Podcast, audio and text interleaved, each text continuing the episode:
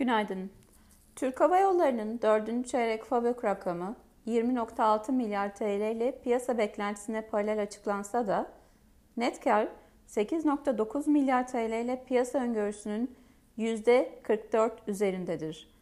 Bunda diğer faaliyetlerden net gelirlerdeki ve yatırım gelirlerindeki ciddi artışların yanı sıra 4. çeyrekteki 170 milyon TL'lik pozitif vergi rakamı da rol oynamıştır.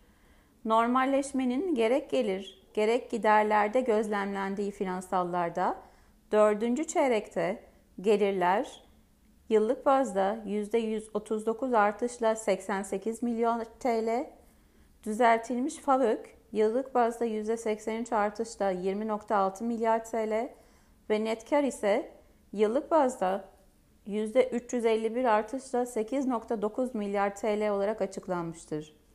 Şirketin sonuçları hakkındaki telekonferansı bugün Türkiye saatiyle 5'tedir ve 2023'e ilişkin öngörülerin muhtemelen genel hatlarıyla paylaşılması açısından önemlidir.